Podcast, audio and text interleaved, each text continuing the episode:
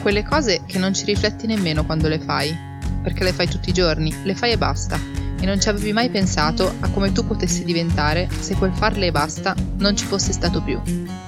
Quelle cose che sono così semplici e banali che le attraversi senza attenzione, ma che, se per caso spariscono, ti senti galleggiare in una bolla di niente.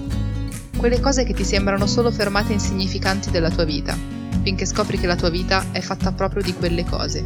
Quelle cose lì.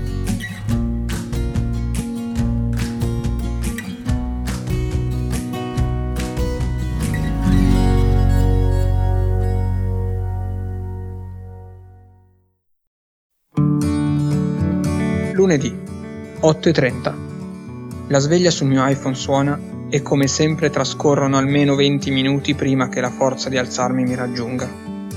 Li passo iniziando già a proiettare nella mia testa, una dopo l'altra, le cose che dovrò chiudere da qui alle 19 e mi sento già stanco, stanchissimo. Caffè. Mi serve del caffè. Mi vesto in fretta, con il classico outfit del lunedì maglione color pastello, largo, comodo, un po' triste. Prendo al volo lo zaino del lavoro e mi dirigo verso il bar Lucia. Da quando mi sono trasferito qui faccio ancora fatica a ritrovare quella familiarità che il luogo in cui vivi dovrebbe regalarti. Non ho ancora il mio supermercato preferito, il mio giornalaio di tutti i giorni, il parrucchiere di cui mi fido. Però ho il bar. Quello l'ho trovato subito da quando per la prima volta la mattina del mio primo giorno di lavoro, teso come un tamburo, sono entrato nel bar Lucia. E proprio Lucia, la proprietaria, mi ha accolto senza salutarmi, solo dicendomi: Tesoro, come sei sciupato? Scommettiamo che con il mio caffè riesco a salvarti? Da quel momento in poi sono diventato tesoro. E no, Lucia non lo dice a tutti. C'è quello che chiama cuore, quello carino, il my darling, ma da qualche mese a questa parte mi sono convinto che l'unico tesoro della signora Lucia sia io. Entro nel bar Lucia e il campanellino d'ingresso è a malapena percettibile nel caos delle 8 del mattino. Due cappuccini, un macchiato, un ginseng. Aldo, devi smetterla di bere questi intrulli, passa la caffeina. La signora Lucia mi vede mentre batte lo scontrino dei coniugi Simonelli, una coppia di ultra ottantenni che, qualsiasi cosa accada, alle 8.45 e ogni mattina da Lucia per caffè con brioche vuota. Penny, il loro incrocio, avrà l'equivalente canino della loro età, ma li segue con fedeltà e con la stessa indolenza dei suoi padroni nonostante le sue zampe, come i loro piedi, quasi pattinino sul pavimento. Buongiorno tesoro! 60 anni, i capelli tinti di rosso fuoco, come il rossetto che non manca mai nemmeno una mattina. Alza il braccio per salutarmi non appena mi chiudo la porta d'ingresso alle spalle.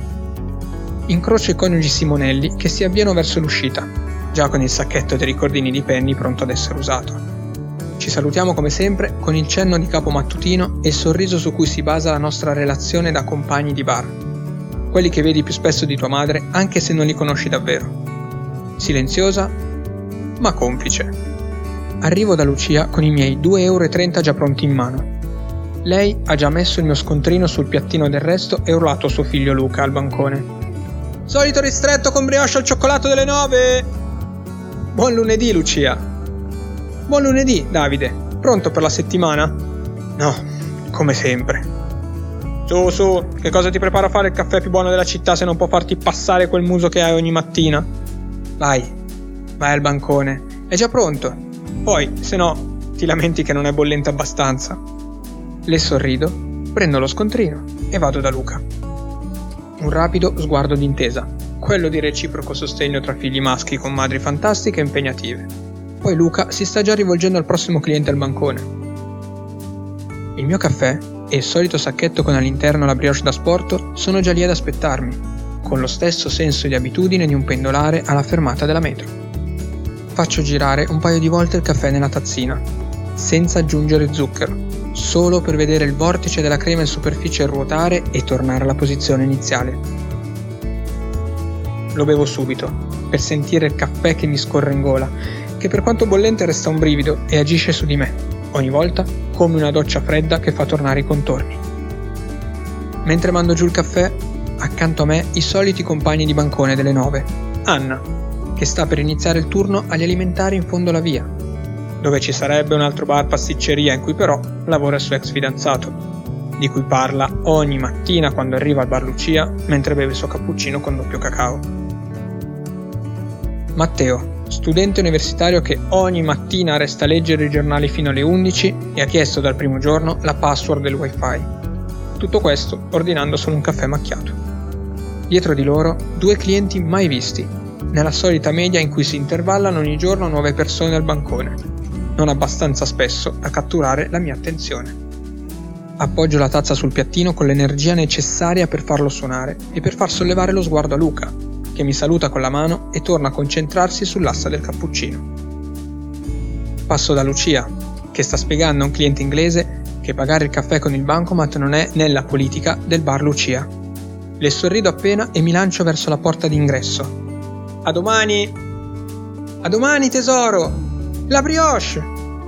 La brioche. Torno al bancone, la prendo e esco di corsa. Già in ritardo per la riunione delle 9.30. Apro il sacchetto e inizio a morderla fin dal primo passo fuori dal bar, seminando briciole lungo il percorso come un pollicino di città. Guardo dentro il sacchetto e oltre ad altre briciole ci trovo un gianduiotto, come tutte le mattine. Da quando vengo al bar Lucia ho capito che le sorprese rimangono sorprese anche se si ripetono tutti i giorni anzi, tutte le mattine.